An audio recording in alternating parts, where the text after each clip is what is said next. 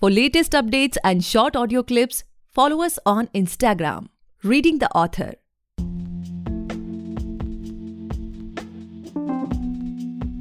Hey guys, welcome back to the podcast uh, Reading the Author, a unique show where we read authors' mind and not their book. Meanwhile, I truly believe and pray that you and your families are completely safe and healthy as well. Today we have Kochery C. Shibu sir with us, the author of Faith and the Beloved. Today's episode is a recorded interview which was already aired a month ago, and with the full consent of the author, we are uploading it here in a podcast format. For more details, check the description. We are ecstatic this evening because two very eminent people are going to be in conversation. Mr. Biplab Dasgupta, eminent actor, theatre personality, is going to talk to author Shibu Kochery on his book Faith and the Beloved you are going to enjoy this session. Uh, Biplab Dasgupta has many, many interesting questions for the author on the book. So we are really looking forward to an enthralling session. So before I uh, hand over to Biplab Da, let me quickly introduce the two speakers this evening. Biplab Dasgupta, an actor, writer, and director, is the Dean of Faculty in George Telegraph Film and Television Institute, communication consultant of an IT company called Ascendian.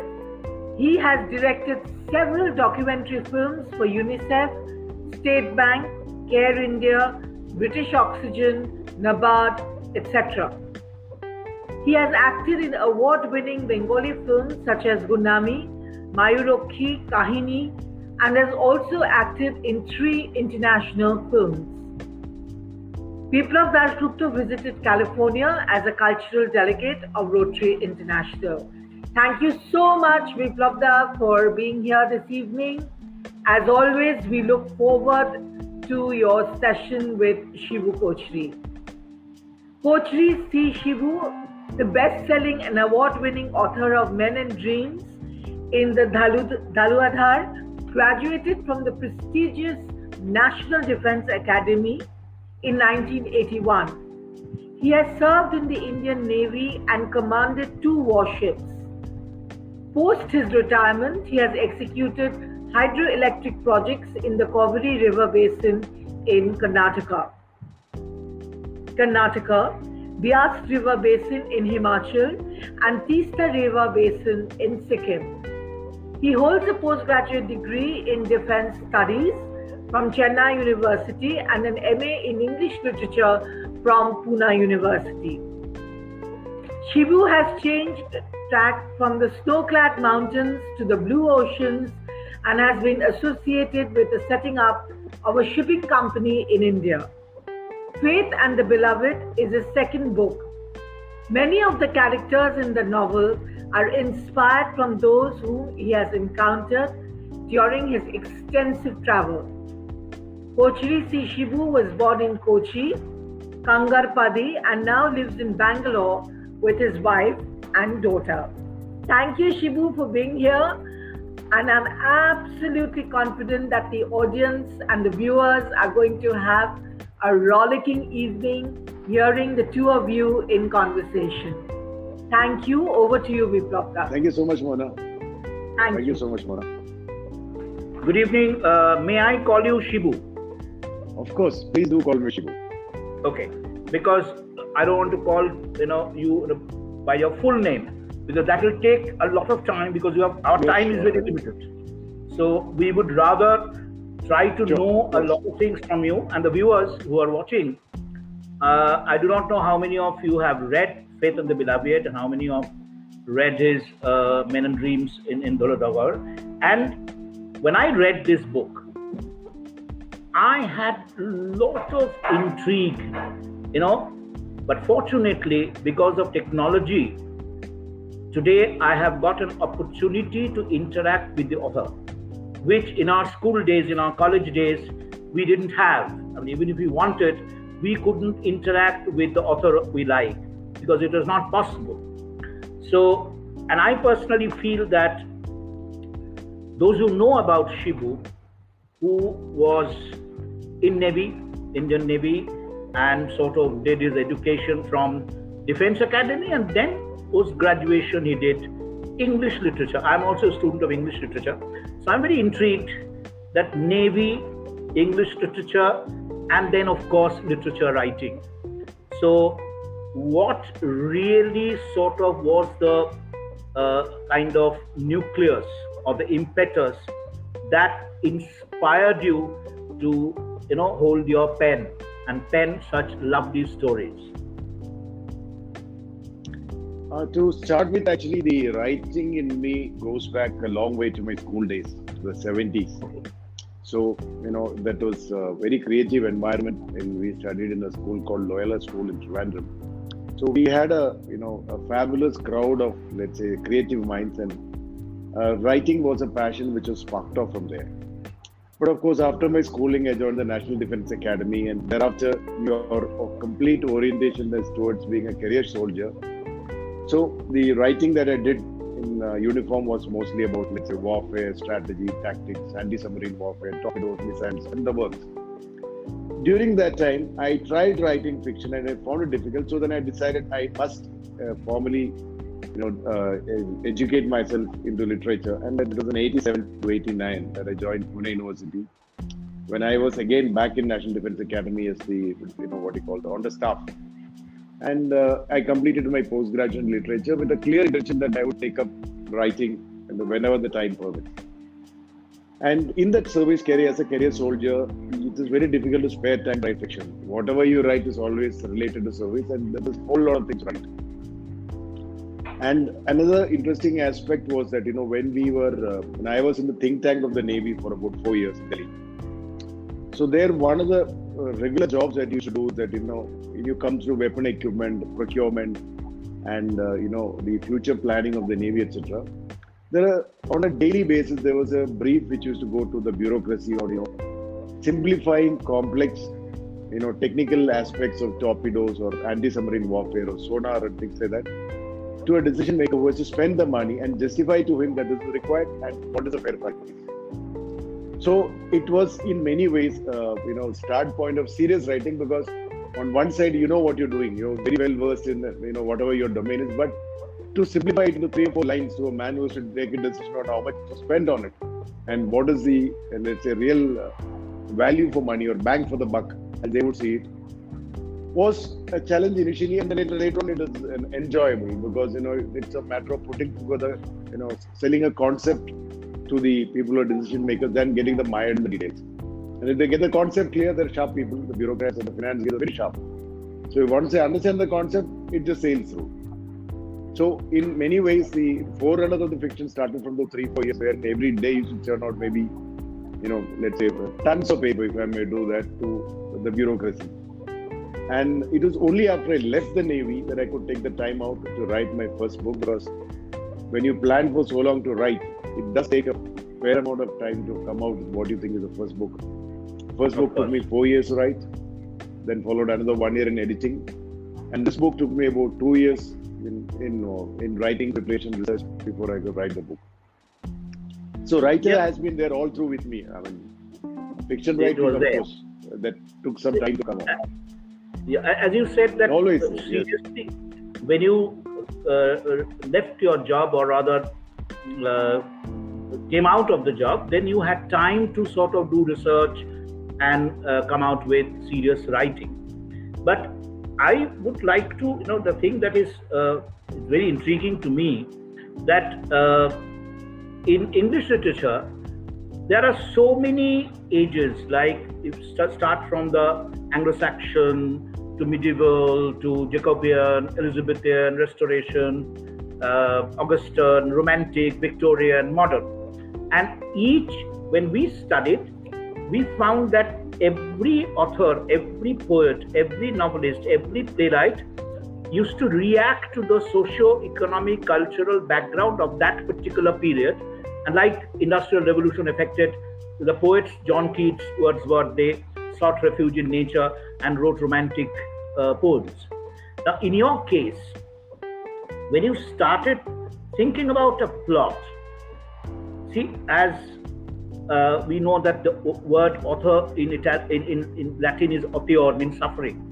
So, how much agony was there in your mind which you wanted to sort of have a catharsis and you wanted to sort of share with the readers, uh, creating a kind of plot? How do you sort of, how did you sort of decide on the plot in, in these two books? So uh, the first book uh, which I wrote was, of course, uh, had selected the background of hydroelectric projects. Yeah. No, the first book was first book was not related to navy. It was towards engineering and hydroelectric projects because I left the navy and yeah, for about uh, 12 years I was executing hydroelectric projects, which was completely different from what I did before, but very challenging.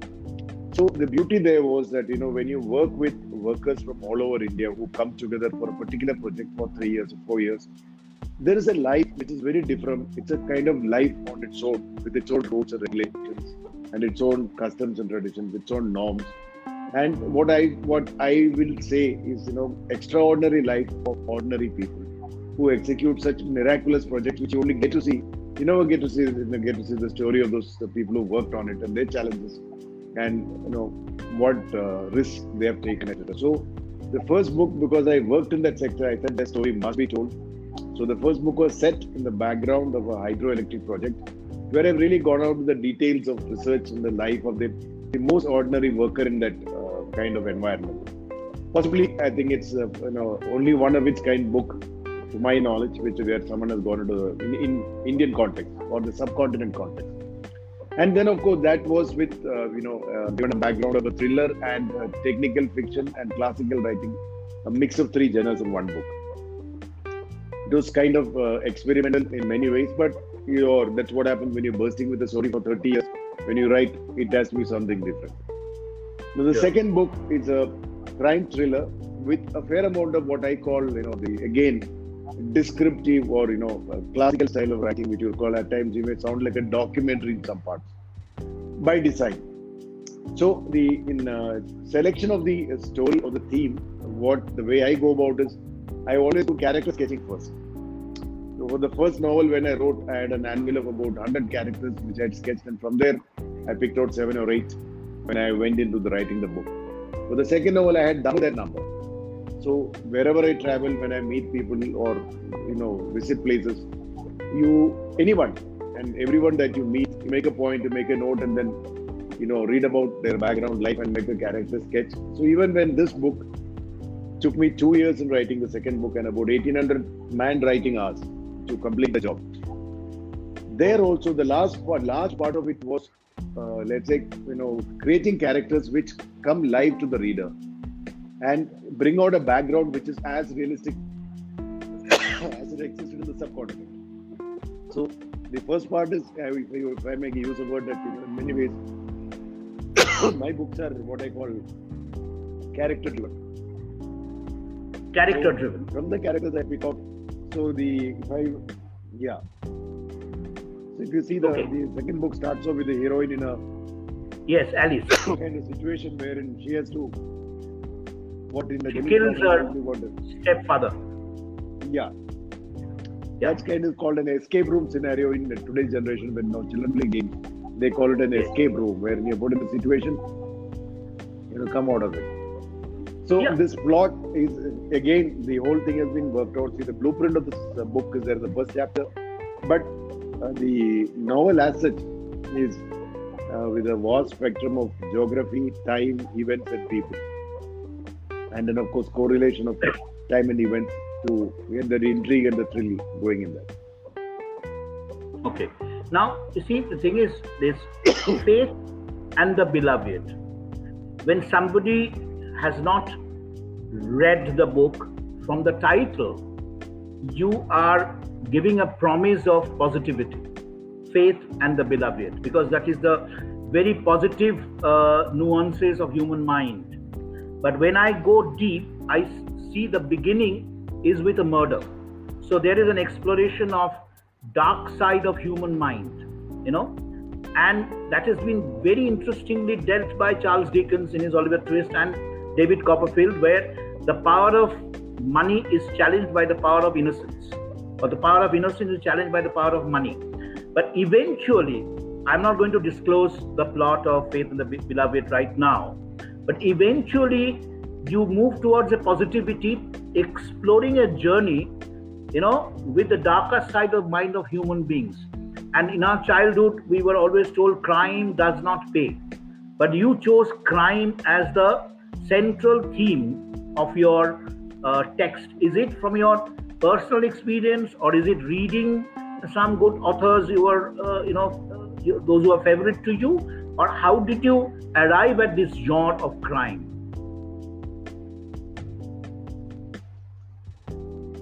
Okay, the first part is, you know, I have stopped reading fiction in 2009 when I started writing. So that was a Achha. that was a very, very, very firm decision that when I start writing, I will not be influenced by anything that I read. And I have not read any fiction from 2009. Now it's almost uh, 12 years when I started. Okay. No. So uh, that was deliberately with an intention that you develop a style which is completely individualistic and seen as so. So that was a deliberate choice.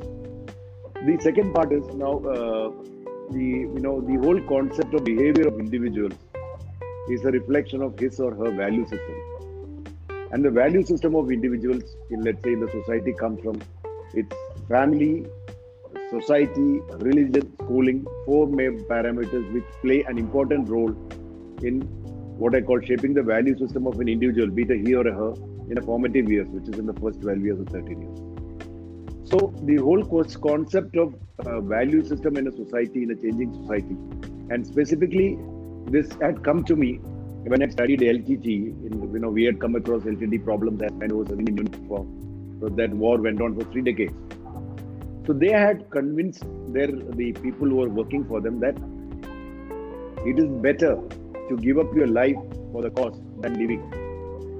No, that is a phenomenal kind of uh, conviction wherein you have a set of people who are just willing to give up their life and become suicide bombers because they believe that there is more meaning in death than in life. So, this, you know, if you look at our, let's say, the judiciary or our legal system that exists today, is with the basic premise that a man values his life. That you punish him if he does something, provided he values his life. Now, if someone says that, you know, my value is that I would like to die, there is no judicial system, there's no law and order, there's nothing that you can do to it. So it is going beyond the parameters of the society. And he has created a value system which motivated people to go outside the parameters of what we call a, let's say, society that we live in. So this concept that when I read about it, when I saw the number of people who are giving up their lives for the cause, kind of stayed with me.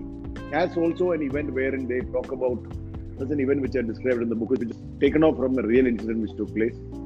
I think it's in 83 in Colombo, there was a case of a, a family being burned in a car, parents of a Tamil family. And the children were kept out. And the father from the burning car, he came out, took his children, and preferred that the children die within the car than uh, left to live. Now, the question is the children are very dear to him. So, but in his own wisdom, he believes that because he loves them, he prefers to kill them than being left to the mercy of the mob wherever they would have ended. So, one of the characters is built from that. So, the book has been an effort to delve into what we call, let's say, value system of individuals as a society, and what happens when you are put in a situation where you have to cross the line.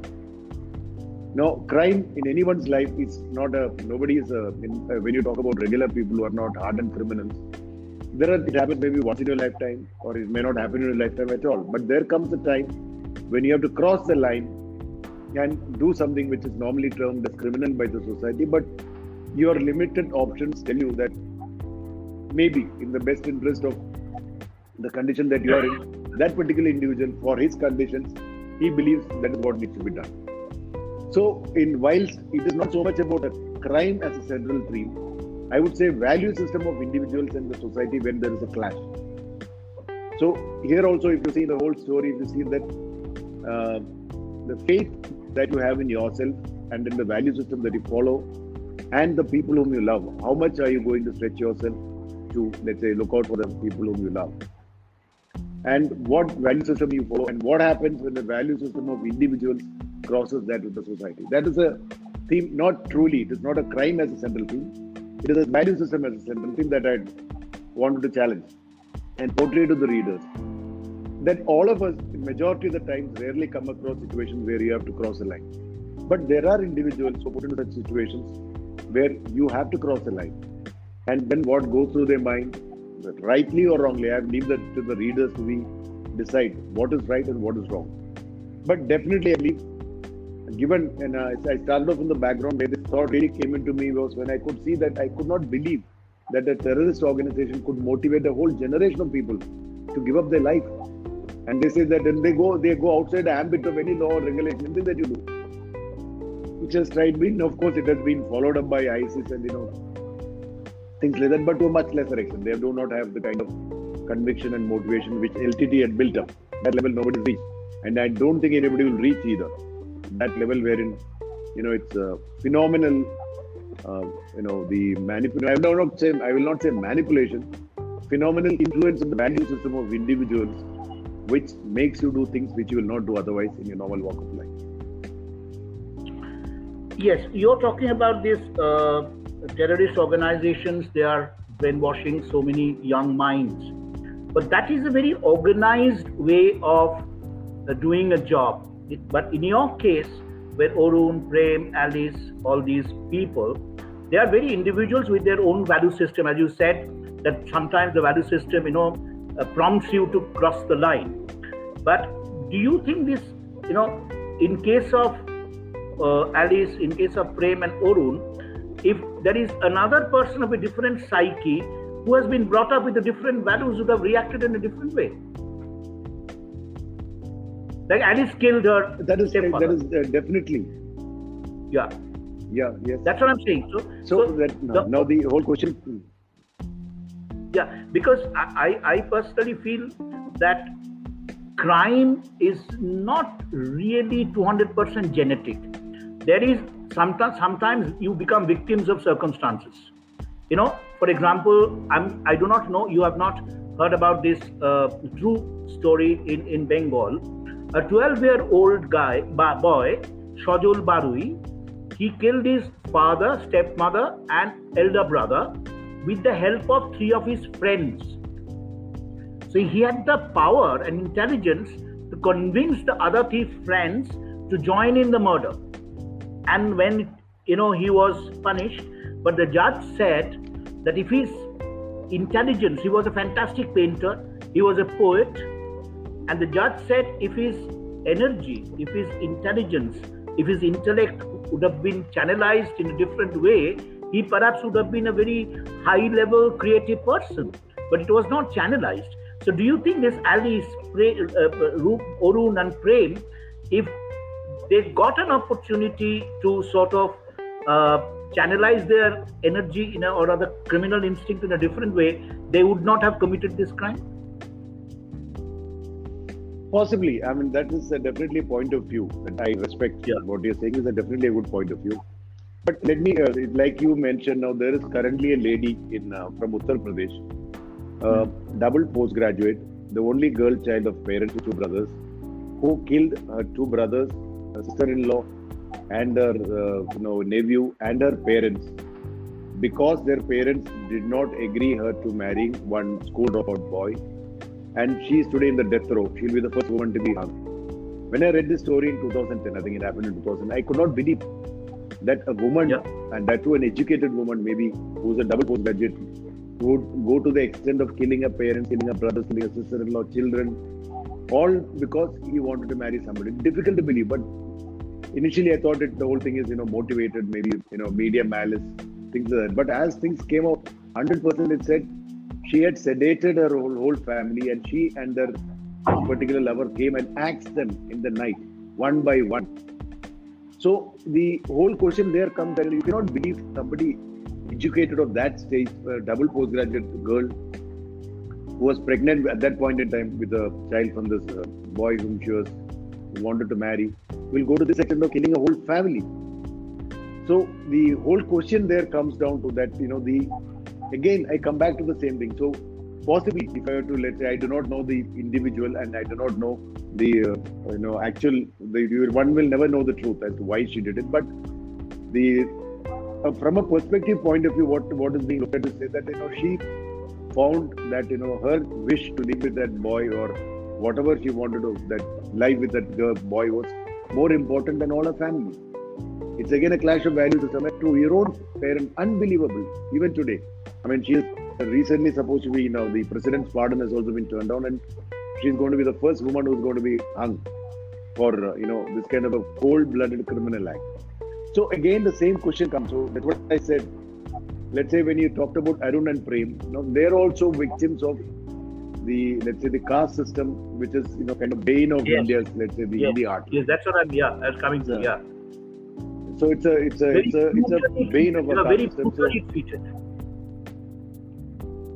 so now the and they did not get any, the caste system. Yes, they did not get any support. Sorry, they did not get any support from the administration. You know, so which sort of left a lot of angst in them. Yes, so that, that's what I said. So the social issue. So uh, that's what I said the behavior of the individual is a reflection of all those parameters family society your you know uh, religion and your education so all four put together so when your social system is like into one extreme when it goes beyond a certain limit you cannot expect individual to play by the rule book. So there are a lot yes. of things that have been deliberately done again you know because that has been a deliberate effort to bring out the kind of problems that are caused by us and how much it actually affects people. Even if they it's like saying that you know when it's three generation down the line the system is so ruthless you cannot get out. So it is also to kind of uh, sensitize our today's generation about let's say efforts of dr ambedkar and that you know Janevu Andolan which took place in 1930s wherein people said why should only one set of people wear the Janevu? We should also wear. No, there was a kind of you know there was a point when dr ambedkar even fell out with gandhiji for some time on this yes. issue of the caste issue. Yes. but of course gandhiji prevailed upon him and he, he came back to the fold. So this issue, which even today in the 21st century, even today in the 21st century, in the you know the police lines of uh, Bihar police lines, they still have three or four separate cookhouses for you know separate people. They work together, but they dine separately. So if that is the state of the police, then what do you expect the you know, things to be in the village? So this was also a deliberate effort to again highlight the issue of you know unless we educate our people and unless we reform you know the, the crude and the uh, mentality of people we cannot get people out of the morass that they are so this was again part as to how the society also plays up which i think you have correctly pointed out how the society also plays into the individuals who are given the situation and second Absolutely. part of it is that you know that you know when when a criminal comes into a setup which is what the story is about and plays havoc with let's say the whether it's a Mata Hari or a male Mata Hari when that kind of even happens, then there are times when the individual is left with no choice when you get to know that you know here is a let's say devil in uh, sheep's uh, you know clothing. There are times when you have to cross the line. So that's why again I said what you said. I whilst I agree with you a lot of the things that you said, I have not been trying to be judgmental in my writing. I leave that to the reader. So one hmm. effort that I do is all the major characters will have a detailed past and by which a reader can decide for themselves whether this character is gray, black, or white. I leave the judgment to them. But yes, I, I, I say, you know, when you talk about system. True. And uh, I, I, don't know, a very, very weird idea that is coming to me is that one day uh, in your dreams, if you find that Alice, orun and Prem, they appear in your dreams and start ask, asking questions. Why did you make me murder my step brother? I don't know. I'm not a killer why did you instill that and you know this is another kind of thing which can be developed from your storyline now all these characters do they know do you know them are, are they characters of your milieu you have seen them or are they completely figment of your imagination all these characters that you know they're all uh, you know created none of them are you know they're not a, uh, a lift off or inspired from anybody whom i know personally all these 4 mm-hmm. but a lot of them are lifted off from that's why I told you that I told you the story in Colombo which I read which stayed with me. So one story started like that. And about a caste system when you take, you know, I there's so many things that you read about the problems and the amount of the bane of the caste system and the amount of problems. It's on a daily basis. You read newspaper, it's almost every week it's there. One killing, one murder in the name of caste system. And it has been going on for decades. So there are a lot of incidents the, from the newspapers, from the you know the media, or from the uh, let's say publications that I've read, but none of this is in, based or inspired on any direct individual who has like, existed. They were all created. They're all the characters in that. And uh, I'll, Yeah. I'll come to the structure a little later about your structure of the novel, which I find very, very fascinating. But what I want to ask is that all these, there's so many characters. There is uh, Prakash, there is Nafi, there is Alice, there is Prem, there is Orun. Do you empathize with, with any of these characters and you feel sorry for that character or you feel that if I would have got an opportunity to you know have an interaction with this character i would have channelized him or her in a different way since you said that it's is a very interesting question. That's a very no, it is it's a very interesting perspective. But uh, let me put it like this: uh, you know, when you when you write the novel, you know, I do I, I do accept there are many readers that told me that number of characters are a little main, too many for some of the readers to handle. That you know you have to keep track of seven or eight characters. It's not easy for them. But having said that, so when you develop a plot which is of this type, you know, first when I started developing the plot, let's say the first chapter has got actually the blueprint of the book, more or less, for a discerning reader. And if the reader is not smart enough, then he or she will have to come back to the first first chapter to see where the yes, clue has yes. gone, why they missed out. absolutely So that- absolutely So the the challenge was that you know when I I do not really claim that I had one full plot completely laid out and then started writing. So I had a blueprint which is in the first chapter.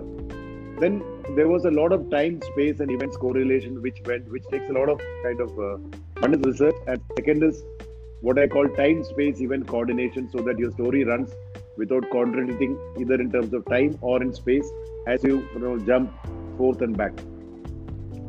So this, the stories have been developed, and that's I said, you know, each of the character I have spent a fair amount of time researching his or her background, giving a kind of descriptive or documentary kind of background, which normally is not part of a traditional thriller genre. Thriller does not get so much into background of individuals.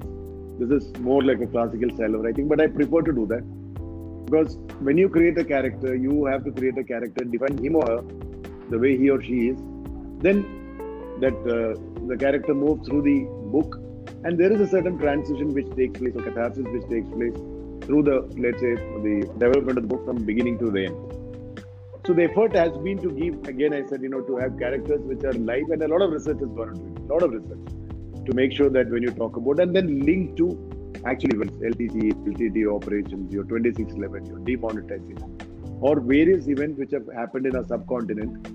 And another way of bringing up people is also that you know it is not that you know thrillers don't happen in a subcontinent.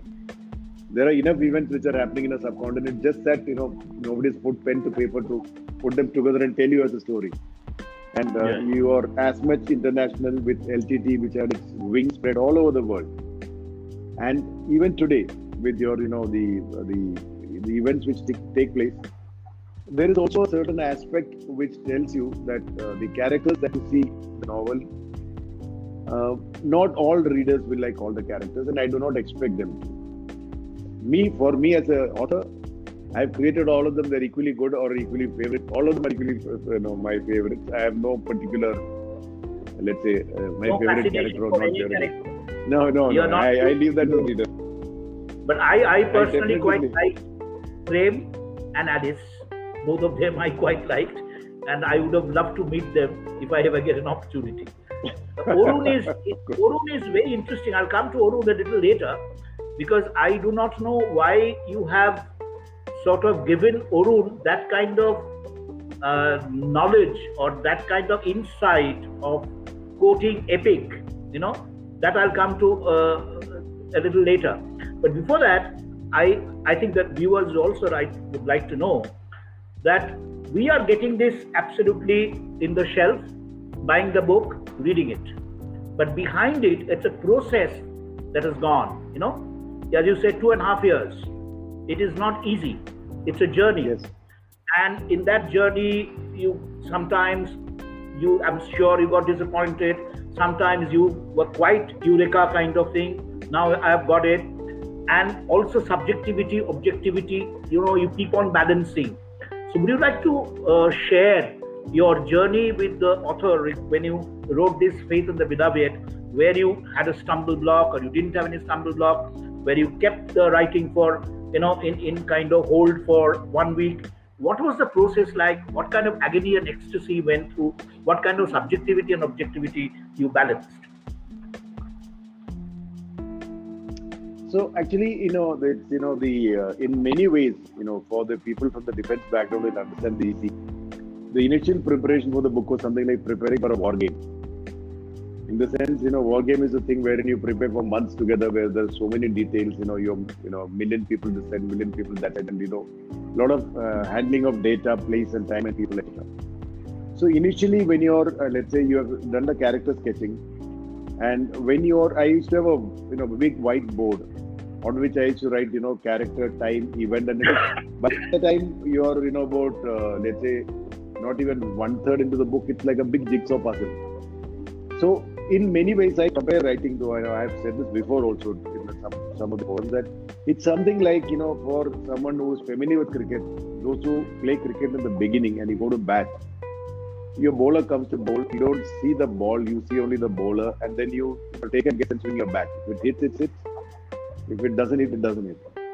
If you play it long enough, there comes a time when you actually see the ball, and then you're able to see the ball and then hit it. You play a little long, longer, then you're able to see the complete field, the fielders, and hit it where you want. So in many ways, for me, the writing of the book has been like this: that the initial stages when you write, you do not have a complete grip of the, the full characters, plot, and events. Till you reach maybe about one third of the book, or in this particular case, it is about halfway along. Then suddenly I had the complete thing in my mind. Okay, I knew who was where. It just falls into place one day. Till that, yes, I, I agree with you that you know each time you take a blackboard, you got a big you know whiteboard in which you're writing this character there, that character here, and then you say, okay, where did that fellow go? then There is okay, this has gone wrong.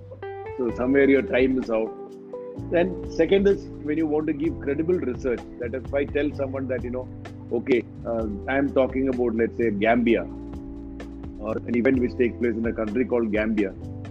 So that's a place which I visited. Gambia. And what is what is that? Gambian is what is that? Gambia is Gambia is a city in a, sorry country in uh, West Africa. Oh, Zambia. Where the slave trade started. Oh, Zambia you're talking about. Okay, I thought. Not Zambia. No, no, no. Gambia. Gambia. Starts with G for God. Gambia. Okay, G. Okay. Okay. Gambia is a very small, very small country south of Senegal on the west part of Africa.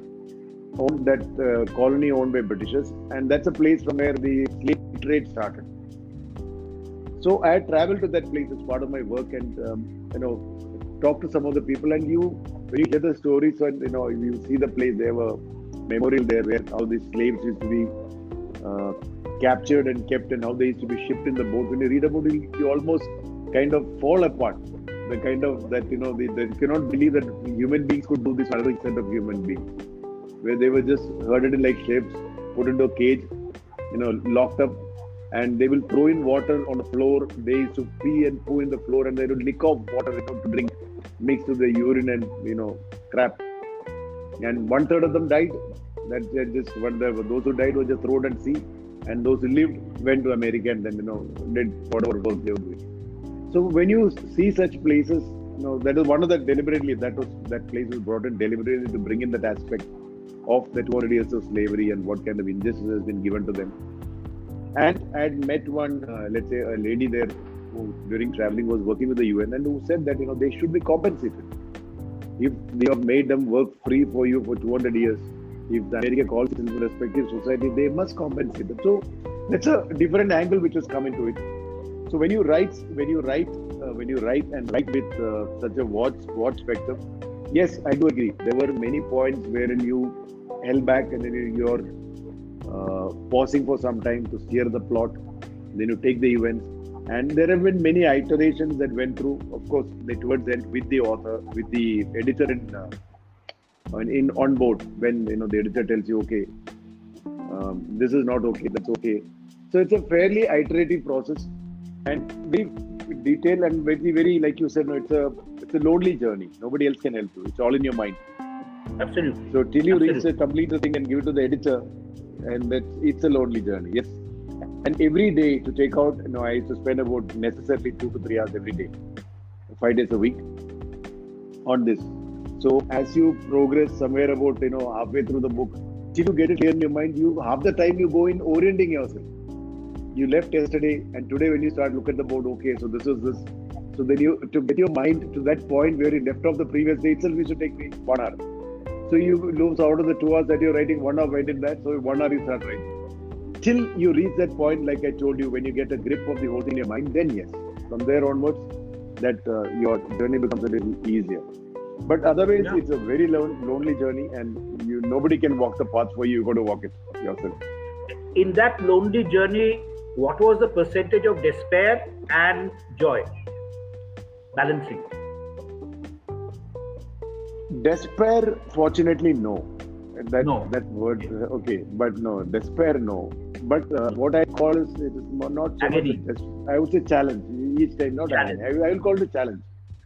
So Yeah. each time um, that's a military way of looking at things. You find an obstacle, it's a challenge. You don't call it an agony or uh, you know. So you always call it a challenge. So this is one challenge for you. So it does come. So like for example, I was writing about uh, and then there's a you know, bringing in hacking into this, delving into let's say how does somebody become a hacker? How do they go about doing it? So that's an area which I had not worked on previously.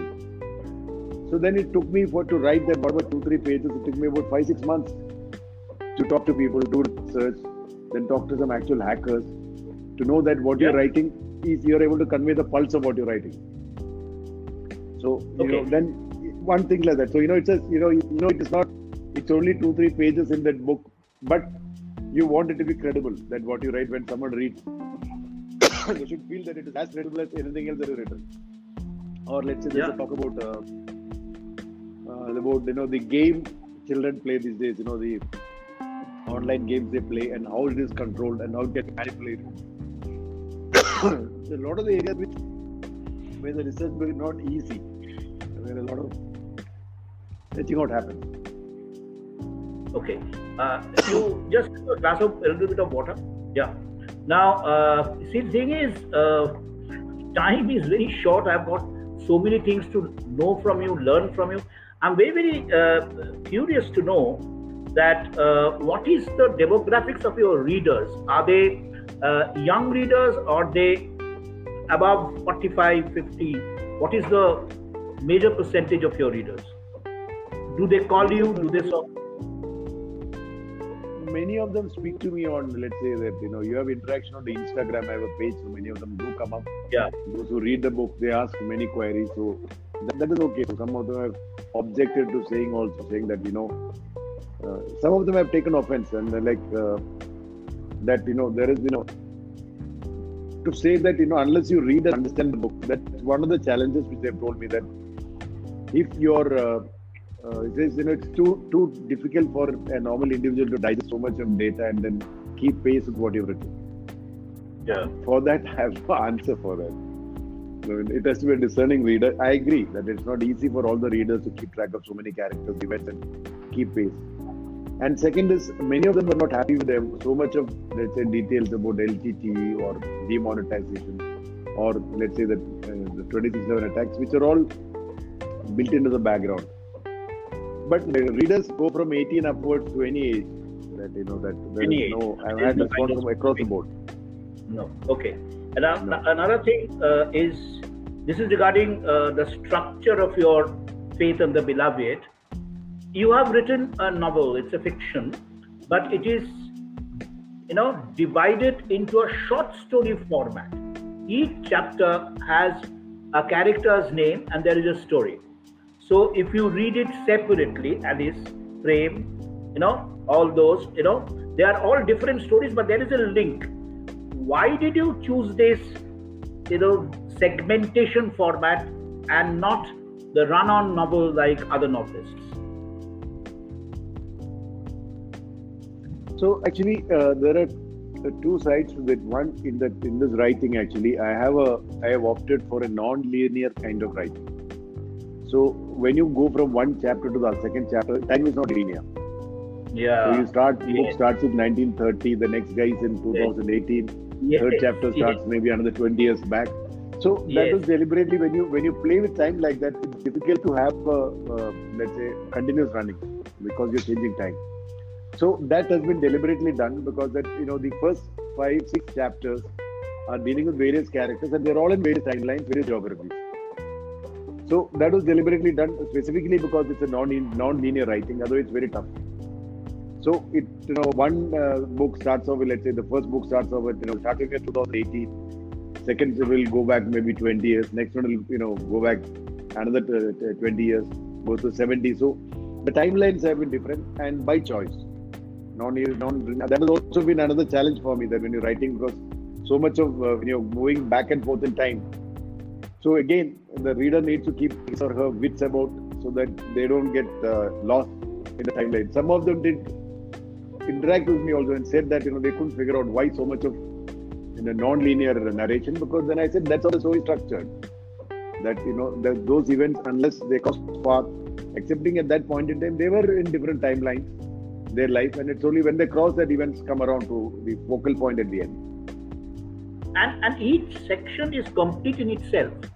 Even if i don't read the other chapter i get some plot. You know it's not that i'll have to go through. And if, if i decide to uh, continue reading it's the reader's responsibility to sort of weave the thread and you know go back go back and forth and connect the pieces. Like first chapter Alice's stepfather gets killed and we get to know about alice's real father's death much later you know? So this is something you'll have to shift from here and there. Now that is uh, absolutely I, I found it very very uh, fascinating.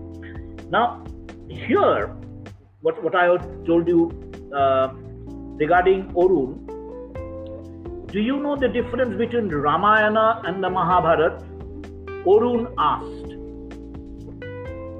looking intently at prem prem did not respond he knew his brother would come up with some pearls of wisdom Ramayana is all about living by the letter of the law.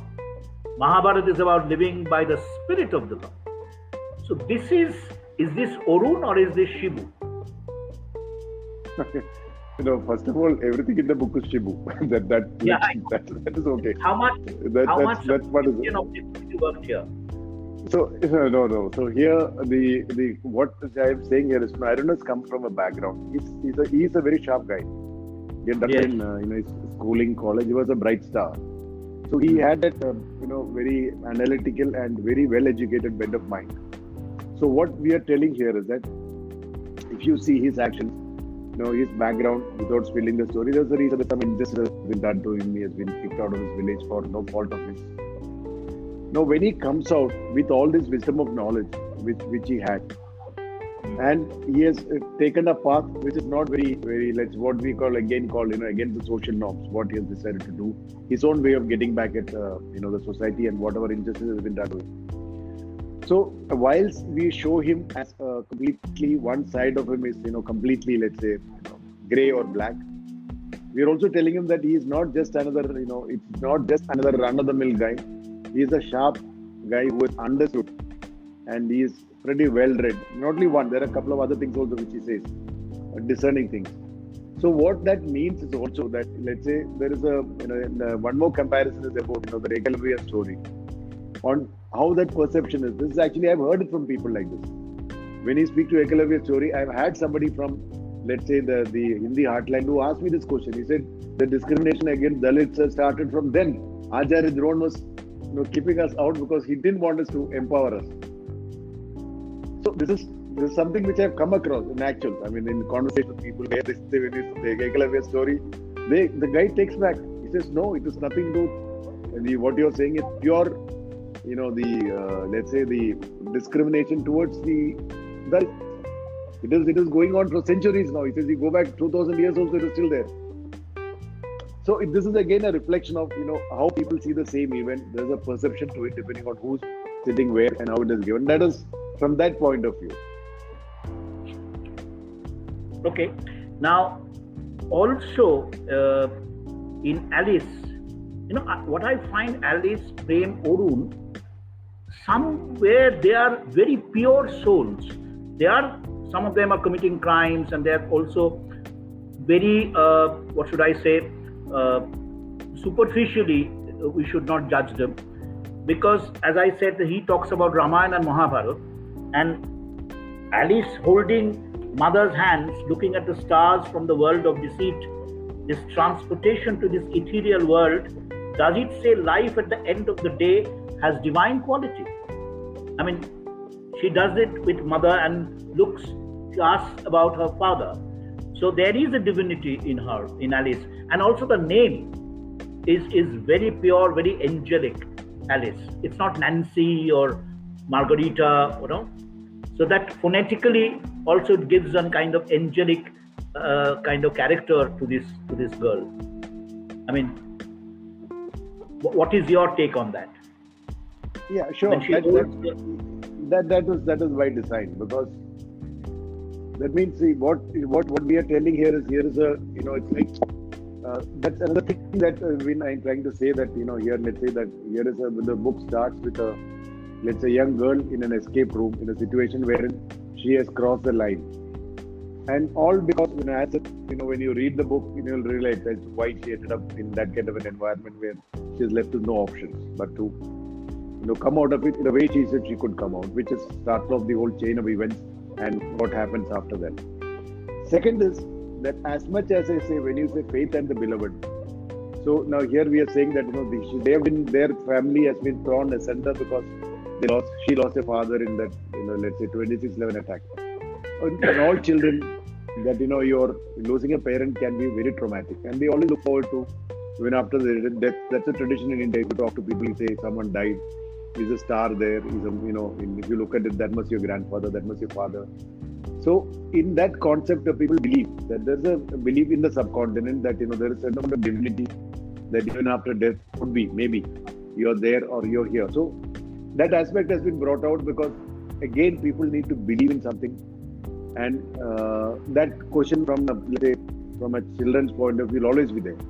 To know that even if your father has died he'll be there out looking out for you from the heavens blessing you or trying to help you out from that point of view yes i agree what you're saying is right yes and and also uh, you know when you chose this title faith and the beloved did you choose it after completing the fiction writing or did you choose it right at the beginning? When did you decide uh, to give it? was after the first three chapters. After first three chapters. The name was after the first three chapters.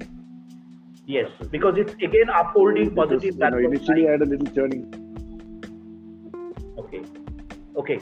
Now, since it is almost an hour, I think we'll have to uh, wind up. It's in spite of the fact that we could have carried on and on.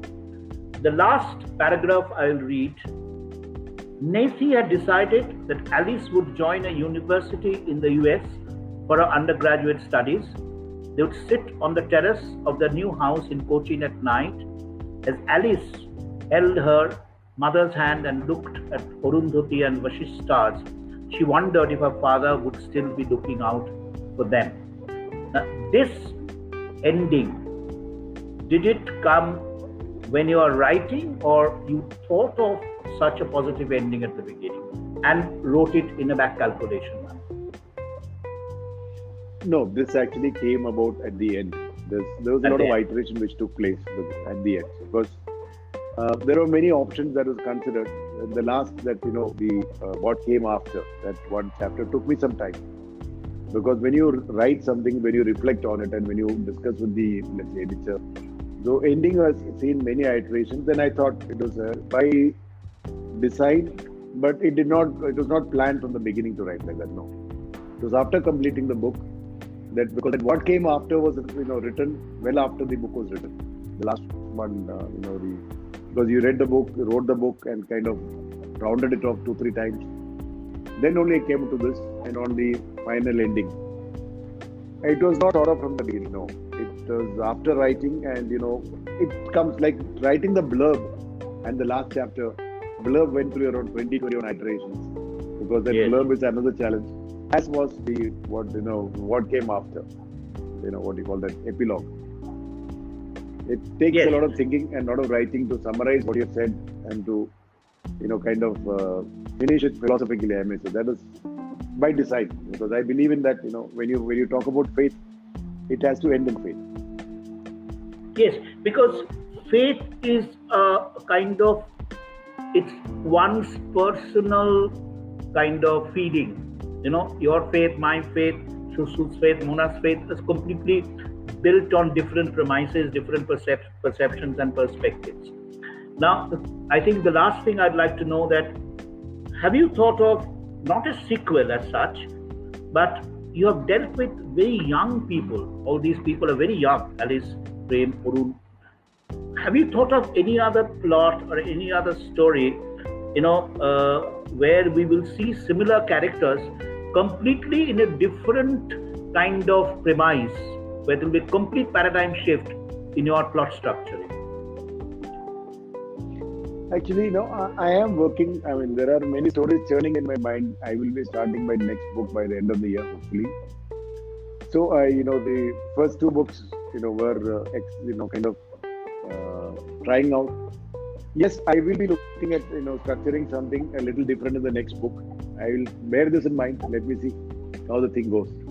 In my case, it's always, you know, when I like my character sketching is going on. When I start writing, it's only as I write along that the story develops. But yes, I take your point. There is a lot of scope for uh, you know giving a paradigm shift to this whole. Yes, yes. Why? Why I'm saying that I have a lot of things which why I might share later because we don't have time here. That there is a very positive role of a psychoanalyst of all these characters. You know, who is not there in the book, but that person can one by one, if they go for therapy, you know, a lot of things can be unearthed which is not in the book. You know, I'm thinking as an extension of, you know, this uh, for the discussion, not for writing. Yeah, yeah, I understood. I understood.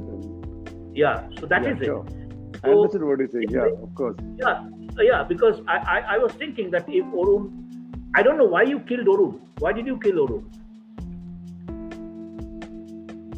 You have to kill so, you know, this actually this was you know no no no this was no it was not. I like I told you, know, it's a, I have not been judgmental in what. That is Yeah. basically to bring about a reality in our society. Now that's a sensitive topic because uh, let's say uh, we have adapted a let's say British legal system into a society. Let's say traditionally, if you say the rape is punishable by seven years. Now, you know, which is if you see the amount of humiliation that a woman has to go through to fight a rape case, the seven years for somebody who doesn't care doesn't matter anything at all. So it has there has been a if you remember the Nirbhaya case which took place and you know, there was so much of hue and cry about it. So then one does feel that you know that uh, the reality is that you know if you really want to deal with this kind of rapists, maybe you have to follow the encounter path. You're sure somebody has done it because the other solution, which are legal system and given the challenges, it's so traumatizing for any kind of victim that they would not go through it. So this was to bring out that point to say that you know there are times again. So there also what night you know the let's say the the protagonist what she she has done is she has decided okay he has crossed the line, but I will also cross the line in a different way. So the whole question is like you know it's uh, in many ways in life when you cross a line it always comes with consequences. So Yeah, that is from where you know that has been brought out like that. Yes, and, and many of these characters have been oppressed. It's not that they are born criminals, it's out of some circumstances they are reacting in that fashion. You know, as you said at the beginning of the session, that it's it's absolutely one's own situation. How he crosses the line and how he does not cross the or she does not cross the line. So that's why I, I was very, uh, you know, because Orun is talking about Asatthama, Orun is talking about Mahabharat, Orun is talking about Ramayan, and Orun also says a very beautiful line to uh, his brother that uh, he says that uh, how relevant is. I'll just read out that if you that Orun says you must simply study hard. That is the only way to rise in life. That is the only way to rise in life. So he had that positive value in him. He had that knowledge he had that you know uh, understanding of epics which is a very very deep rooted philosophy both of them and uh, you killed him. So i'm not happy with that. so i wanted him to remain alive for a few more chapters and some pearls of wisdom we would have got from you. So that part I, that part I accept I guess yeah that's the writer's challenge. I that what I accept. That's the writer's challenge. I do agree because this is a point which I also uh, kind of pondered a long, long time on this particular, you know, this episode where you know because you brought up Orun from a certain background with a certain uh, traits, and he has come like this. Yes, I did face a lot of challenge at that point in writing. That was one of the areas where I did think a lot. To know whether you should, like you said, you know, you should go here or should he be there for a few more chapters but a lot Yeah. of iteration took place. So it is like I told you, it is written over a period of two years. At that point in time, we thought that this is how it should go. But I accept Yeah. what you said because even I had a, this when you bring in so much of you know knowledge in one guy and if you just write him off, it you know it can burn the hearts of many readers. yeah I accept that. I accept that. yeah But absolutely that, like you said, like you brought already, that one of those one of those challenges. I didn't call it an agony. It was one of those challenges which I had faced. Yeah Yes, true. definitely. and, and your next writing mm, I, I would like to see not necessarily a woman but it can be a man but preferably a woman psychoanalyst. If you write this kind of things and there will be kind of you know you have departed at places from the story and very uh, given very objective narrative and then came back to the story. So that can be from the point of view of a psychoanalyst i don't know this is what i was thinking i will share with you and thank you very much uh, shibu it was a wonderful Sure, sure. wonderful That's a good suggestion. kind, kind of discussion we had and i got to know you much better and i will know you because I will share mails and we can keep in touch uh, in future and uh, since it's already more than one hour i think yeah so uh, for the time being we'll have to say Sure, sure.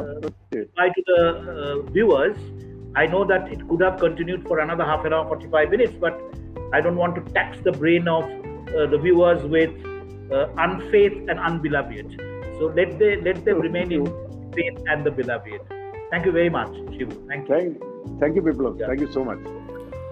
Okay, so that's all for today, guys. I hope you must have enjoyed this episode, and if you do, then do follow our podcast, Reading the Author, available on all the leading podcast platforms. And don't forget to buy the book Faith and the Beloved. Thank you.